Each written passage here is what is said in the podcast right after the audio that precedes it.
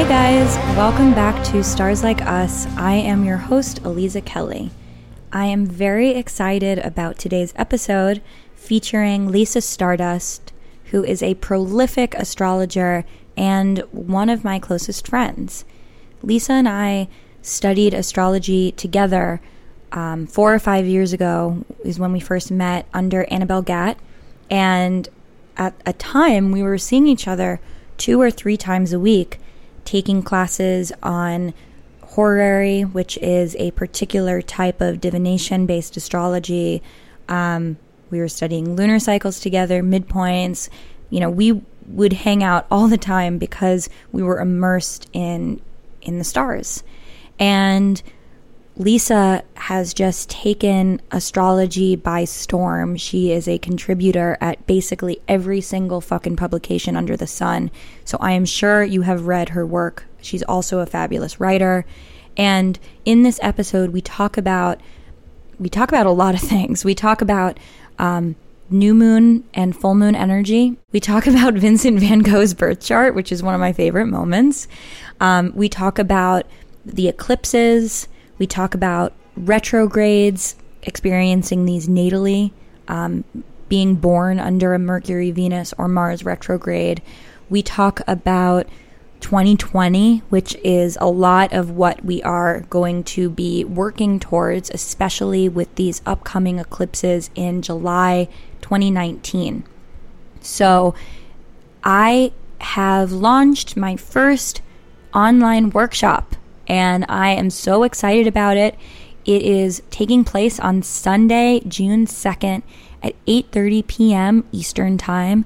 So please join. Um, you can R S V P at tinyurl.com slash Gemini New Moon. Again, that's tinyurl.com slash Gemini New Moon. The cost of the course is thirty-nine ninety-nine, and with that is a sixty-minute presentation all about the full moon, the new moon, working with lunar energy, how this Gemini new moon is going to affect each and every single sign. There's going to be a Q and A, there's going to be a forum, there's going to be a chat room. When you sign up, you get a U R L, so you don't need to download anything. If you miss it, it's available for forty-eight hours after that.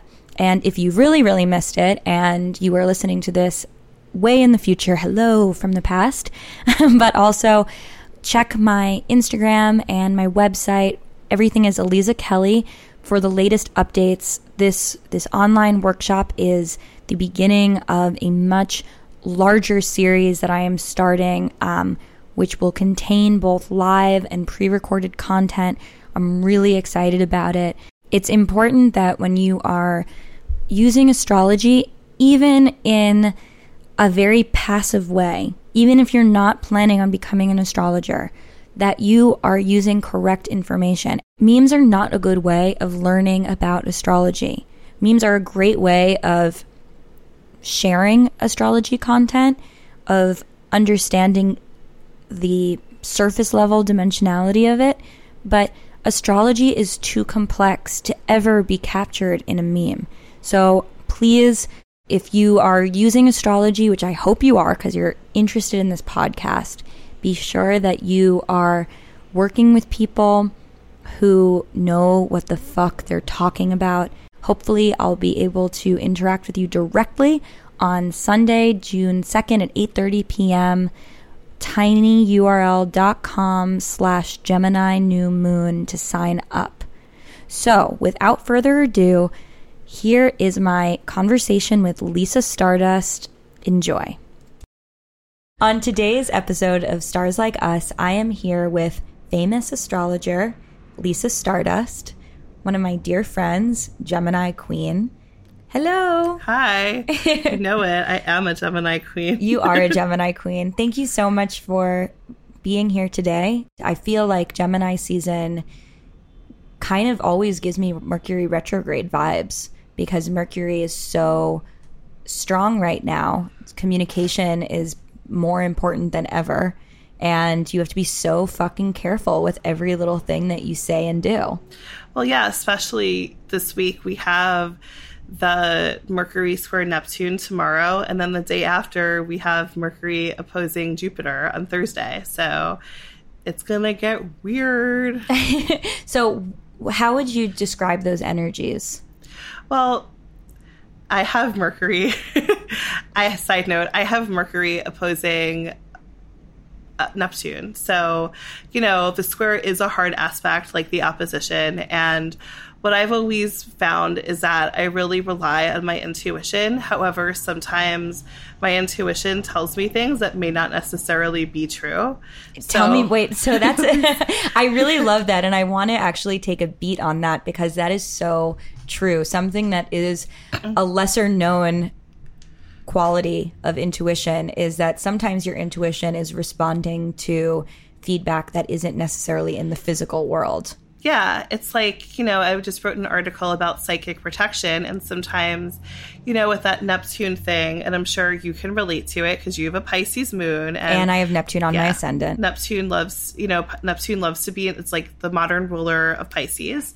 So a lot of the times, you know, you can pick up energies that might not necessarily be real, but you know, you can pick up people's anxieties and you say, oh, well, this person was really weird on the phone with me, so they must be up to something, when in reality they could just be having a really bad day because of a situation that has nothing to do with you. Right. I mean, I when I was a kid, and this is still true, I would pick up on people's energy so easily and quickly that I would just assume that they knew that they were upset. And I would yeah. start acting and start being like, oh, what? Why are you upset? And they didn't know they were upset yet, because I was picking up on something that existed, you know, in an in like the astral before it existed oh, in totally. the physical. Yeah. And they'd then get mad at me and be like, what the fuck are you talking about? I'm not upset. Now I'm upset. And I was like, well, you were upset before too.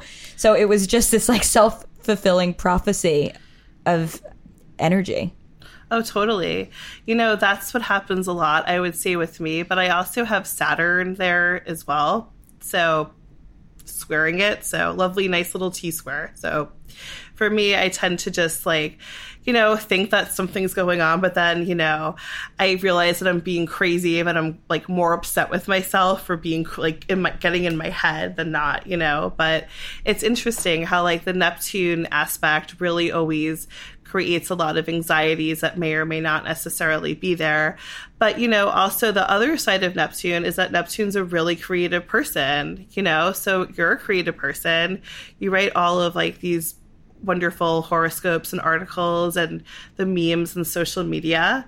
Neptune loves to create, you know, so it's like, you know, that's why Vincent van Gogh chopped off his ear, you know. It's like what the, sign was Vincent van Gogh? Let's look it up. That yeah. would be really interesting. He was he was an Aries. He was an Aries. So that ex- that's impulsive. Yeah. I would say that there's probably a lot of Neptune in that chart.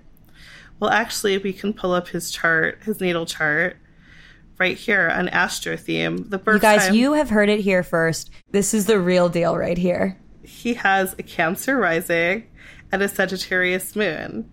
His midpoint, his um, M C is ruled by Pisces, and his I C is ruled by Virgo. Mm. And his Neptune, well, you know, his Neptune was in his sixth house, I think. Yeah. That's what it says here. Yeah. It's so funny. So there you go.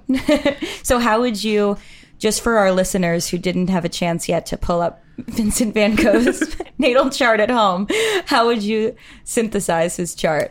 Well, you know, Neptune in the sixth house, or Neptune in any house, it creates a little bit of a fog. And a lot of the time, people who have a house that has Neptune in it, there's usually like a sense of um, like mystery, and also a little bit of uncertainty and laziness. The sixth house is the house of daily routine and job. So a lot of artists have Neptune in the fifth and sixth house, just because literally their job is creating art, you know? That's right. Yeah. So we're going to see some Neptune action coming our way. So that's going to also be, can mean depression too. Yeah. I mean, Neptune is the fog. And the way that I describe Neptune to my clients often is, you know, fog can either be extremely beautiful and romantic. You know, you're walking down Central Park, Fifth Avenue at night with your lover, and it's like, you know, nineteen twenty.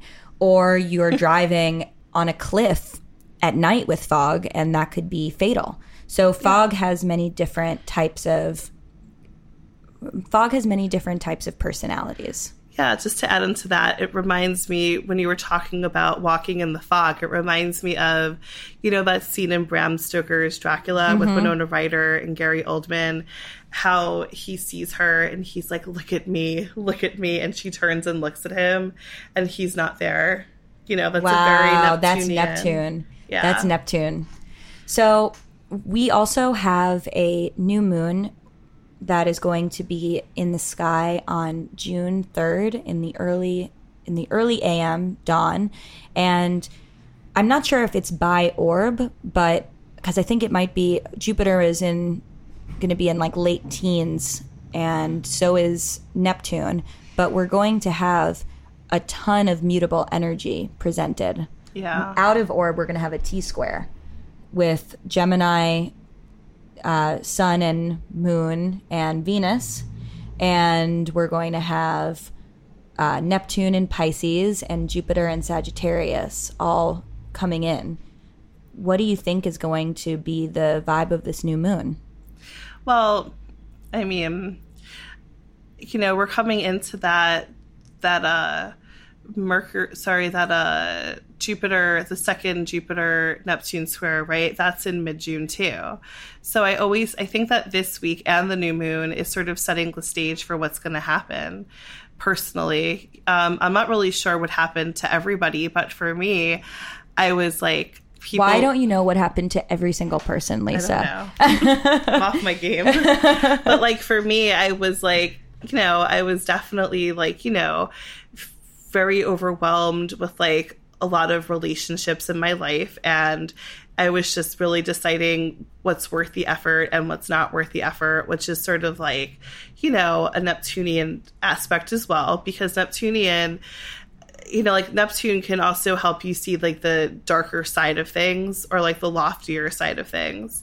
So, you know, I was dealing with a lot of changes personally, but this time around, I really think it's going to affect everybody on more of an emotionally erratic level, especially that new moon, because a lot of the times people, I always say people, people tend to break up more during new moons than full moons, in my opinion. I don't know if you've ever noticed that. So people during new moons, they can't really see the light from the moon. So, you know, they're paranoid. They think things are happening. They're not happening. And if you add in Neptune, it's like extra paranoia. Yeah. And if you add in Jupiter, it's extra, extra. extra yeah. Extra, extra. Read all about it. Here comes Jupiter. Gotta. Blowing everything out of proportion. Gotta level up. Gotta level up. Psychic protection. What is um? What ritual are you doing for the new moon? Because I know that you had posted one. Yeah, so I am going to be hosting my first live workshop ahead of the new moon on Sunday, just a couple of hours before. I can't tell you what the ritual is, Lisa, because people have to oh. join.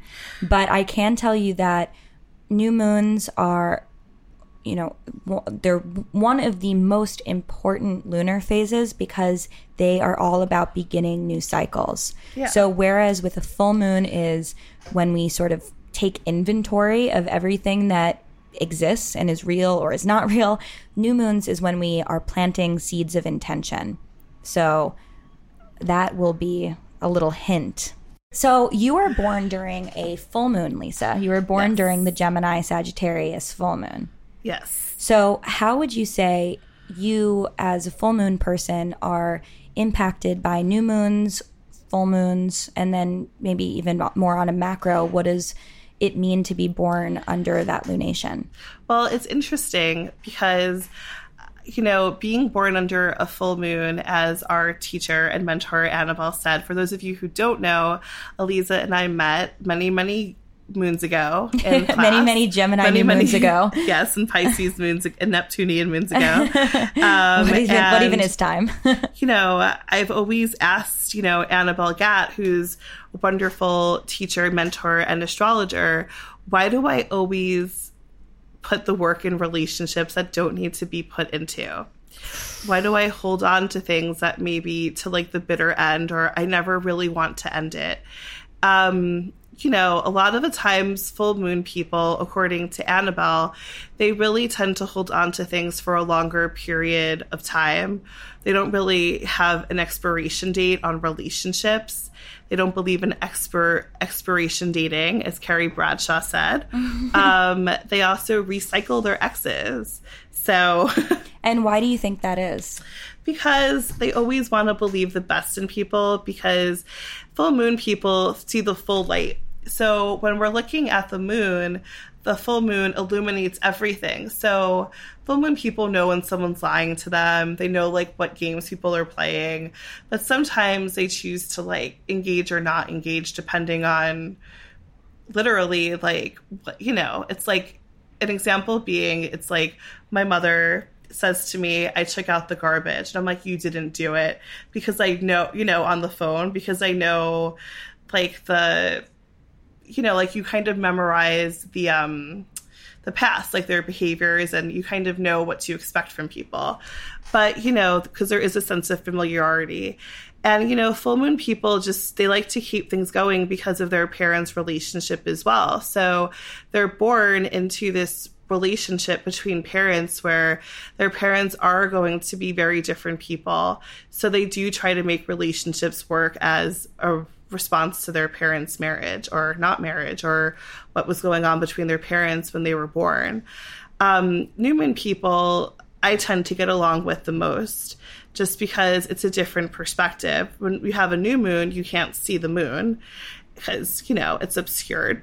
And new moon people tend to really come in with, like, this curiosity. And as someone who's a full moon, it really, I get satisfaction in enlightening them to, like, things. So, yeah, I, I that's so, so interesting. I mean, it makes a lot of sense to me that we would be looking at the parental dynamics with a full moon in particular, because the sun is one of the symbols of the the father, the paternal energy, and the mother is a symbol of the maternal energy, or the literal mother. So when we have those on opposite sides of the sky, we're going to see an incredible dynamic between those energies, um, both working at one hundred percent full potential. Yeah. Do you feel like new moon people have different, how would you describe the new moon relationship with the parents or the parental figures? Um, interesting enough, I, interestingly enough, I did ask Annabelle about that too. Um, so when we look at a new moon chart or a new moon person, a new moon baby, um, we're going to look at the stronger sign between the two planets, the sun and the moon. So if we're looking at someone who is a new moon Cancer, we're obviously going to look at the moon because it's dignified in Cancer. So we're going to say that the mother had more of a stronger influence on the kid than the father, you know, or they have this dynamic with their mother that's complicated because it's a new moon chart, but, like, met with love. So if we have, for instance, a Leo new moon, so this would be sun in Leo, moon in Leo, we would see the sun as the stronger yeah parent. So we would see the father or the paternal figure as the stronger, quote unquote. And, you know, when we even do that for, let's just say, Gemini, a new moon in Gemini, um they're both perigine, which means that they're both not in essential dignity. So we would just really say that, you know, this is just someone who's really curious. And then we would look to see the depositor of Mercury, where Mercury is in the chart, because Mercury rules Gemini, and see what's kind of going on there by kind of digging a lot through the chart. But, you know, even when a moon is in its fall or a sun is in its fall, you know, like when we would look at someone who's a Scorpio full moon, you know, it still counts being in the fall or detriment. I actually was just referencing dignities in my Instagram stories the other day, talking about exaltations. Um, how would you describe the rulership versus the exaltation, and then the, the fall versus the detriment? Okay, so when we look at planets, we look at the signs that they're in control of. The moon rules the sign Cancer. So dignity of the moon is Cancer. Like, right away, we know that. When the moon is in Taurus, the moon is exalted in Taurus. It's its favorite placement because the moon in Taurus likes to eat, drink, and be merry. Like, who doesn't like that? Right. You know and what the moon I mean? is like the way we nurture ourselves, the way we take yeah. care of ourselves. So obviously through like food and self-care, that's going to be the moon working at its highest vibration. Yeah. And then when we look at the opposite signs of that, that's how we're going to find the detriment and its fall. So I believe the opposite of the exaltation is the fall. So that would be the moon in Scorpio. So the moon in Scorpio, it is a little bit mysterious. It takes on more of like a go-getter type of Mars energy. However, it also is very intuitive as well because it is a water sign. And it's very seductive and very glamorous. Um, you know, and then the moon in Capricorn would be the moon opposite its dignity. So that would be the moon in its detriment. And the moon in Capricorn tends to be a little bit, you know, views the mother as like a hard worker, has a hardworking attitude, commits to things one hundred percent, wants to see things through to like the end and work on situations.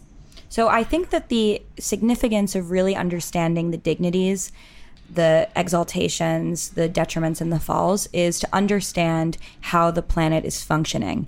And when we see how the planet functions at its highest vibration, and then when we see how the planet is working when it's in one of the, you know, quote unquote detrimental placements, we understand how that planet is really executing its purpose. I mean, Neptune in Pisces is more about like mysticism, but you know, what's happening is that it's squaring off of Jupiter, which is creating more of a havoc than anything right now. Then in twenty twenty, we have that Saturn-Pluto conjunction. So Saturn and Jupiter make a conjunction in twenty twenty, and Saturn and Pluto make a conjunction in twenty twenty. Yeah, so that Saturn and Jupiter is probably going to be a lot of people second-guessing commitments and re- relationships. And then the Saturn and Pluto is going to be about people really taking control of, like, and being really harsh when it comes to making money. I, I mean, I don't know. I'm just saying, you know, because I've always seen that Jupiter-Saturn thing be that people are indifferent or, like, kind of like, oh, well, I guess, or kind of feel like the tarot card, the hangman, a little bit stuck. Well, I it's actually it's called the Great Conjunction when Jupiter and Saturn make this alignment, and it happens every twenty years. Something kind of crazy is that um, some mundane astrologers have connected this conjunction to presidential assassinations. So I'm, you know, I don't want to like have my photo booth tapped by the fucking F B I over here, but I'm just saying, if you Google search Great Conjunction President, there's going to be a lot of very interesting information about this. When was this. the last? When was the, who was attempted? I'm just well, curious. Well, it was the shoe thrown at George W. Bush. I think they took a little liberty with that one, to be honest, because I don't know if, I don't know if you can count someone throwing a shoe at you to be an assassination attempt, but maybe mm-hmm. that like checks off in White House protocol. Oh, that's crazy. It could. Do you think it was also, um, when was Ronald Reagan's assassination? It was, it, it, so yeah. it aligned with that. I remember that's like getting into my generation. Yeah, like it aligned with eighties. Ronald Reagan's yeah. attempted assassination. Oh, that's crazy. Yeah. Um, and then obviously we had J F K, and I guess this mundane astrologer was able to track it all the way back through the Wild West days of the United States when assassination was like the norm. That's so crazy. Yeah. So some interesting homework for everybody if you, if you so desire, if you also are a supernatural detective like myself. And if the F B I comes knocking, we didn't. Uh... Yeah, you didn't hear it here. Exactly. Stars Like Us has nothing to do with it. So I also want to talk about retrogrades. Sure. Um, I know that you have Venus retrograde natally in your chart, and we'll talk about progressions in a moment. But if you wouldn't mind sharing your thoughts on what personal planet retrogrades are like. So personal planet retrogrades would be Mercury, Venus, or Mars. So Venus retrograde in the earth signs, according to our teacher and mentor Annabelle Gatt, would mean that the person wasn't really, they didn't feel like their parents gave them enough affection, enough hugs, or their parents didn't have enough hugs and affection. Venus retrograde in a water sign, like mine's in Cancer, would mean that, like, you know, like there's so many different re- meanings, but, you know, Venus is also the secondary ruler of the mom. And, you know, my mother, I had a babysitter who I spent a lot of my time with growing up as well. So that, you know, to me, being in Cancer, that would be a literal meaning of it as well. And a lot of people that do have Venus retrograde often find that, you know, when they were, you know, between the ages of like three to like five or two to five, they had like a babysitter or like a or like grandmother who helped take care of them. Is that well. An all Venus retrograde? I would say Venus retrograde in Cancer, okay. particularly. Um, Venus retrograde in fire signs, I would say that it tends to mean that you rush into relationships very fast. Again, impulsive spending. I would say um, Venus retrograde in air sign, you know, tends, I would say that, like, you get too heady about relationships, you overthink too much. And, you know, that's true for a lot of Venus retrogrades as well. Um, you know, Mars retrograde, it's interesting because a lot of the people who I've encountered that have Mars retrograde, they tend to be either very, very aggressive, like very aggressive, or just like very passive. So it's either one or the other. There's never a real in between. Um, and Mercury retrograde people, you know, they they tend to be really impulsive with their decision making, or they tend to be really like lazy and not want to be really active. I have a theory that Mercury retrograde people actually end up becoming excellent communicators because they work extra hard to make sure that they are being understood by others. Agree or disagree? um, yes. I mean, I have a friend who has Venus, I think like every planet retrograde in her chart. It's crazy. But she does have Mercury retrograde in her chart, and she's very good at analytically finding information and like making judgments. Yeah. So another thing that I think would be cool to just quickly touch on so that we can get everybody like geared up for this. Our thoughts aren't here right now, but they're about to be on the eclipses. So we have two eclipses upcoming in July, and those are going to be in the signs of Cancer and Capricorn, mm-hmm. corresponding to the eclipse series that began in July of last year and will conclude July next year. What do you think about these eclipses? Well, you know, the eclipse that's happening July second, that's actually not the one that I'm the most worried about. The one that I'm the most worried about is the one July sixteenth, because I think Saturn and Pluto are conjunct the moon. So that's going to be a little intense. So when you say worried about it, what do you mean by that? You know, a lot of people... It's a full moon eclipse, and, you know, a lot of the times, you know, I've noticed during the eclipses in Capricorn, they tend to be a little bit, you know, like austere, kind of like a Band-Aid being ripped off from someone.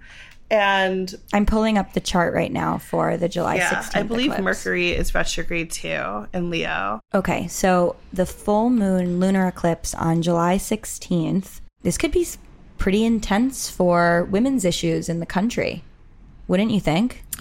Um, I would think that there's going to be like a lot of like rebellion going on and a lot of people kind of fighting against the patriarchy. Would you think that this could be potentially when we see more shifts regarding reproductive rights? Probably, yeah.